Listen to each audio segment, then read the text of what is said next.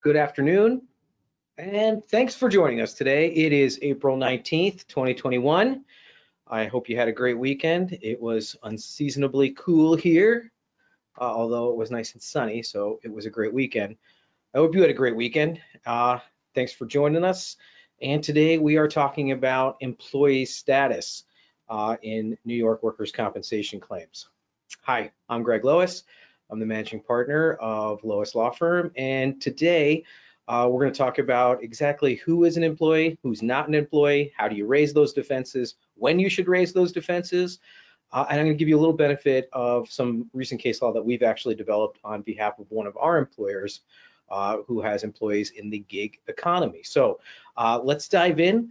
Uh, this is totally live, uh, so I hope you're joining us. If you're joining us for the first time, please know uh, you can ask questions during this webinar. It makes it a lot more fun when I get questions. I can see them popping up, and at the end of the webinar, I will answer as many questions as I can uh, time permitting, of course, I will only say your first name. I will then read your question so that everybody can hear the question that's being read, uh, and then I will answer to the best of my ability. And this is our second session of this webinar today. We've split this group into uh, two times during the day to make it uh, easier for people to attend. First session, I mean, no pressure se second session, but first session had a lot of great questions. And in fact, one of the questions stumped me, and then one of our participants actually gave me the answer in the uh, in the uh, the comments, and I was able to actually read that for everyone. So it was a lot of fun. Uh, I'm hoping for some good questions during this presentation, and uh, we'll do our best to answer as many as we can. So uh, thanks for joining us. Um, hopefully everyone out there has already got a copy of our 2021 New York handbook. And you know, for 2021, we did a lot of revisions. I got to be frank with you, uh, the board's changing a lot of stuff, and we're already looking at 2022 edition because we're going to need to add things in, including stuff about the new medical portal that's going to be out shortly. Um, obviously, let me show you the front. Uh, the new medical portal. Um, the board also didn't release or didn't um, implement the new medical treatment guidelines, which were going to take effect on January 1, 2021. So they're actually in the handbook, uh, and we're just waiting for those to be fully implemented and um, uh, available to us. But if you're following along at home and you have a handbook, you know that we're basically, as we go through these monthly webinars, we're covering all the topics in the handbook. And then as things change, I adjust and adapt into these uh, presentations. But to make this as useful as possible, I'm going to be telling you anything new, anything changed, and then I'm going to be looking to your questions to think about future topics for us to discuss. So I hope everyone there has a copy of our 2021 handbook. Please know we also have a handbook for New Jersey workers' compensation. Uh, we have a handbook for construction defense, focusing on New York workers' compensation uh, interplay with general liability defense in New York construction accidents. And we have a longshore handbook because we also defend longshore claims here. So uh, if you don't have a copy, you can go to our website, loisllc.com slash publications, and you can instantly download a copy of those handbooks today. If you've got a big group or maybe you need some people on your team that need a refresher or need their own copy, we're very happy to mail them out to them as well. All right, uh, just a brief word. Uh, our, this is the third Monday of the month. Uh, and that means we're covering New York workers' compensation. But remember, we have a construction defense webinar, which is led by my partner, Tashia Razul, the first Monday of the month. The second Monday of the month, we have a risk transfer webinar, which is uh, led by the, uh, Chris Major from this firm. I lead the New York workers' compensation uh, webinar series on the third Monday of the month. And the fourth Monday of the month, uh, we cover New Jersey workers' compensation topics. And there are a couple months in the year where there are five Mondays. Uh, Greg, what do you do on that fifth Monday? And the answer is I go on vacation that fifth week of the month. Uh, so uh, don't call me. I'm away. All right. Uh, that's our monthly schedule. Uh, let's dive into today's topic. And again, at any time during this conversation, you could be typing in your questions and I'll answer as many as I can at the end. All right. Who is an employee? Well, our lovely legislature in 1911 defined who an employee is. And they actually went through because uh, back then they were trying to be very positivist in the law and they listed every single type of covered employment. Uh, obviously, they couldn't predict all the different types of employments and occupations that we have today. They didn't really imagine any of this stuff. And so utilizing that uh, statutory definition is really not so useful anymore. And instead, we're now using a broader definition of employee, who is an employee, and it's really coming from case law and practice. Uh, the case law and practice is essentially defining employees anyone who provides uh, service uh, to another, to a not-for-profit business for a wage. And uh, wages are proven by some type of uh, payroll, a pay stub, a, a cash check, uh, really any way that we can demonstrate uh, a wage or a pay stub. So that's the definition today, and that definition has really been changed over the years to include all sorts of occupations, all sorts of job titles, which were not initially envisioned by the workers' comp com uh, compensation law. And again, uh, that's just because of usage, and uh, we've needed to. Now, uh, you'll also, when you read my book, particularly, and if you look at case law on this, you'll see lots of case law decisions on what's called illegal employment in New York. And illegal employment doesn't really mean the same thing we mean about when we're talking about it in a sort of colloquial sense. We say, oh, that guy's an illegal, or that they, they've got illegals working on that job site. You know, really, when we're talking about that, we're people we're talking about people who maybe don't have any work documentation in this country, they don't have any uh, legal residence status in this country, they're they're uh, they're not eligible for work. That's really not what illegal employment means in the workers' compensation statute. In the workers' compensation statute, illegal employment really refers to work done by minors uh, who don't have appropriate working papers. So you'll see uh, discussions of illegal employments and discussions of uh, penalties for employers for illegal employments, and they're really talking about the hiring uh, and injuries to minors. And that's not really something that happens that much anymore, not that um, important in terms of uh, from a defense perspective. But the type of uh, illegal employment that we're often talking about, or we're, we're saying someone doesn't have working papers, they have any documentation. You know, in my office, we call them pre-citizens. Uh, they have every right to workers' compensation benefits uh, that any other employee would have under our workers' compensation statute. I also want to remark that the workers' compensation law in New York uh, considers anybody who's injured while working to be an employee uh, for the purpose of the workers' compensation law in New York, which means uh, if you have an employee who's hired from another state, resides in another state, maybe does most of their work in another state, but they come into New York just for a work purpose, they're traveling through New York, they're just even traveling through, no contact with New York really, except for the accident takes place in New York, they will fall under the workers' compensation statute in New York, and those injuries uh, would be compensable or benefits would be provided to them pursuant to the New York law. All right, so basically anybody who's working for a for-profit business uh, and who's getting a wage and providing a service is going to be considered an employee. So that's a pretty broad, pretty general description of almost everyone's going to fit under that. So let's really talk about the edge cases, the people who are not going to fall under that. So who is not our employee? Well, uh, the statute is pretty clear uh, about certain classes of employees or people that are not going to uh, count as employees. One of them is student interns. I know that seems a little bit shocking, but it's specifically excluded. Another one is volunteers. Volunteers are specifically excluded from benefits under the workers' compensation law. And I've got a fun case for us to talk about uh, next about that. Um, sole proprietors, so those would be the owners of a business who have exempted themselves from workers' compensation coverage. They are not going to be considered an employee, and that's the reason they can exempt themselves from workers' comp coverage. Uh, next, independent contractors. All right, so this is fun, and I'm going to do a whole slide on what is and what is not an independent contractor. And I'm also going to talk about that in the context of gig economy workers or those people who are working uh, through assignments that they're getting from an app. Think about food delivery people or ride sharing type of employments. Uh, finally, employees, truckers in general, we're going to look at them very carefully. Uh, we're generally going to analyze truckers or over the road drivers uh, as independent contractors. But they also, in addition to having to satisfy all of the requirements of proving they're an independent contractor in general, we're also going to need to have to show that they have their own bill of lading, so they're operating under their own authority, and that they have their own Department of Transportation number. So that's a second sort of uh, set of factors that we're going to consider when we're looking at whether an over-the-road driver or trucker uh, is going to be considered an employee for the state of New York's workers' compensation purposes. All right, first reminder, this is a live webinar. Please ask questions. It makes it so much more fun. All right, let's talk about a really interesting edge case that just happened on volunteer status. It the case that was decided in 2019 is called Morrow versus Red Cross. And this really kind of uh, helps illustrate who is and who is not an employee and how bright line we're going to interpret our workers' compensation law in New York. So uh, this employee uh, was uh, worked for a, a, restoration company, worked for, I think it was some kind of general contracted company that primarily did restoration work. And this company was really nice and really good people. And they said, hey, employees, if you want to volunteer for the Red Cross, uh, we will uh, allow you to work for the Red Cross in a volunteer capacity uh, during a regular workday. And uh, we're not going to uh, hit you for PTO time or vacation time. We'll count that as workday and we're going to pay you for it. So here's an employer, maybe they had a, a specialty in um, maybe disaster recovery or some type of restoration or improvements. Uh, and they said, you know what we're going to do?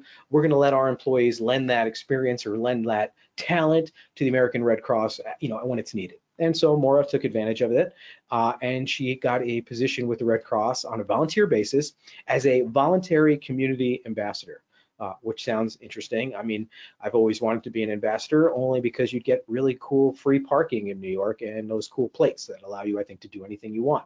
But anyway, uh, so that was her position, volunteer community ambassador. And of course, uh, the employer is paying her her regular wage while she's doing this uh, work for the Red Cross. Uh, again, it's volunteer work for the Red Cross.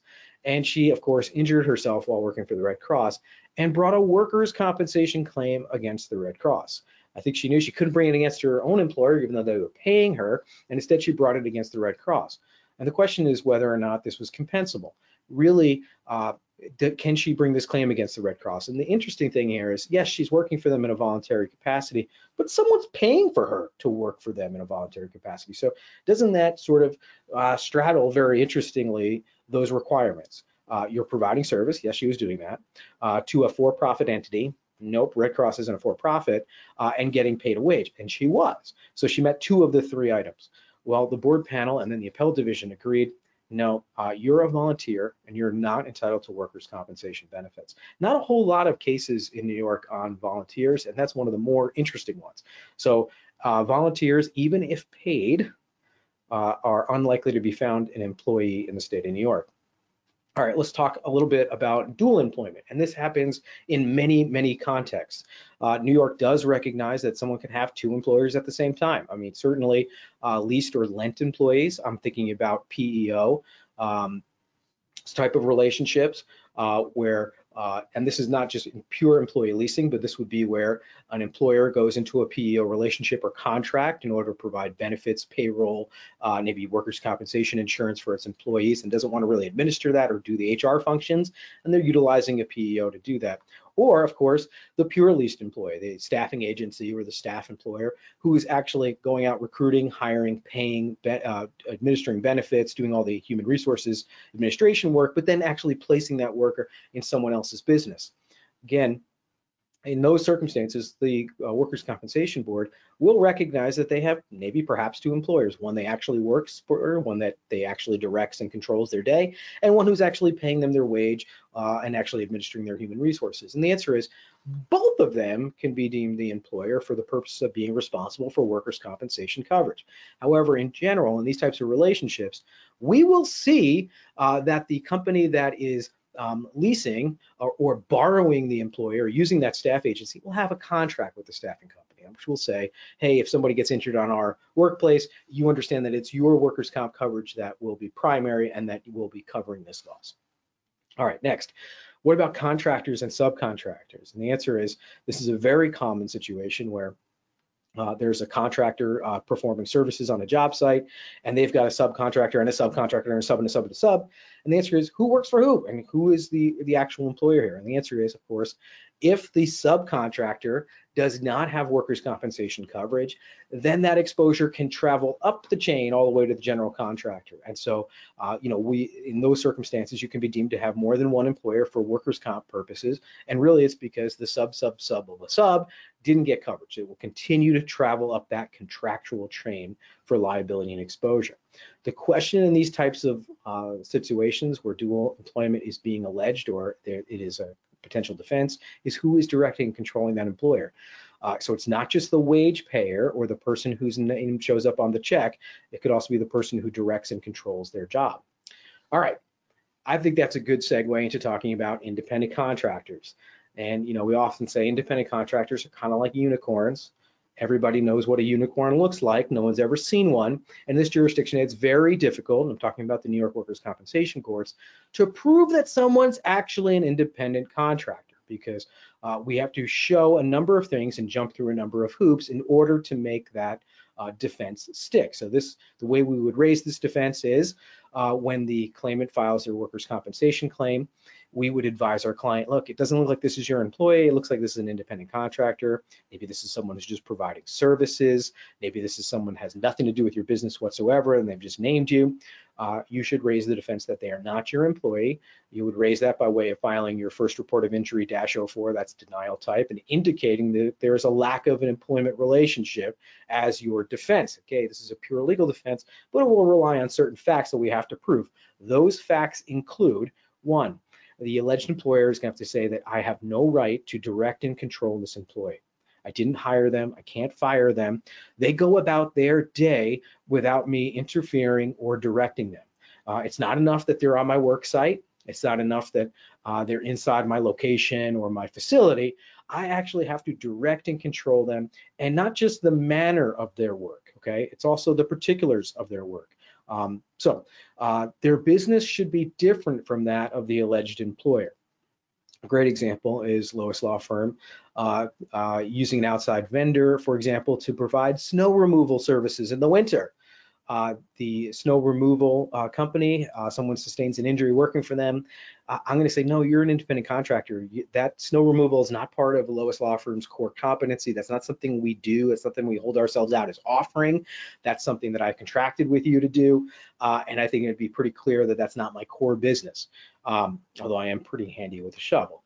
Uh, anyway, how about uh, they are a completely different business entity? Now, the courts are going to be a little skeptical of this one, particularly uh, in situations where they've where an employer has maybe simply outsourced one of its roles or functions to one of its own employees, and then said, "Okay, now you're your own business." But we are going to be looking for things like, do they have their own business card? Do they have their own advertising? Do they have their own business registration? Are they paying taxes as a business somewhere else? So we're going to be looking uh, to sort of those indicia of being a legitimate outside business. Next, can the person who's alleging injury, do they have the right to control their own work and the nature of their work? So this is just the manner of how they conduct themselves on our property, but also are they bringing their own tools? Are they bringing their own specialties? Are they bringing their own materials? Uh, are they wearing a different uniform? Are they, how are they carrying out this activity on a daily basis? And if it's not directly controlled and supervised, and then if we're not providing them the tools and materials, it's gonna be more likely that they'll be found to be an independent contractor. All right.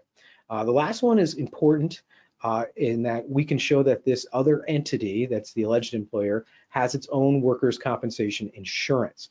Uh, that's also going to be useful for the judge of compensation in upholding or, or um, uh, sustaining our denial that yeah uh, there's someplace else for this person to go get recourse against because you know judges are human too and they want to make sure that everybody gets covered for workers compensation purposes. And so for that reason if we're able to point to the other entity which is actually um, you know controlling and directing their work and has its own comp coverage that's going to be really useful for us in order to prevail in that defense. All right uh, that's a little bit about the basics of uh, who's my employee and who's not my employee. Uh, we're going to jump into questions now, and I hope we have some exciting questions to answer for you. Uh, it's going to be tough because this morning uh, session had lots of great ones. All right, I see one here from Todd. All right, could claimant have claimed concurrent employment and received benefits that would have amounted to what she would have made at a regular job? All right, great question. So concurrent employment can happen, right? We can have an employee who works for us on a part-time basis and works somewhere else on a part-time basis. Uh, we would we would say that those are concurrent employments. Uh, when the employee is losing time from both of those employments due to their workers' compensation related injury, we would add up both of those employments income, the wages that they're earning from both, and use that to derive the average weekly wage. So that's the point of concurrency. We'd be saying, look, they made $100 a week working for us. They made $100 a week working for employer B. They're losing time from both employments. And for that reason, we're going to add up um, both wages. And then they are going to be due their statutory temporary disability benefits, their wage replacement for that. Now, for $200 uh, a week, that's a kind of a bad example because they're entitled to then the statutory minimum, which is $150 a week. And again, that would be more than they're earning at either one of those alleged concurrent employments. Uh, so in that uh, example, uh, yes, they could be getting more uh, in wage replacement uh, due to both employments being used to calculate the wage replacement factor, uh, e- even though that makes that would entitle them to more money per week than they were uh, actually earning at either one of those two employments. Now it's a bad example because again, New York's got a statutory uh, minimum rate of $150 a week, so I should have maybe made those numbers a little higher. But it does demonstrate to you that if you are losing time from both employments, we are going to add up the um, wages from both employments to get to that average weekly wage. And yeah, it's possible for that to yield a higher uh, per week payment than they were actually making uh, from either one of those employments alone. Okay, so that is possible. Um, now, the fact that that equals to more than they were earning at the one job, yeah, that's possible, but it's also fair. Uh, and it's fair for the employee who's losing from both jobs.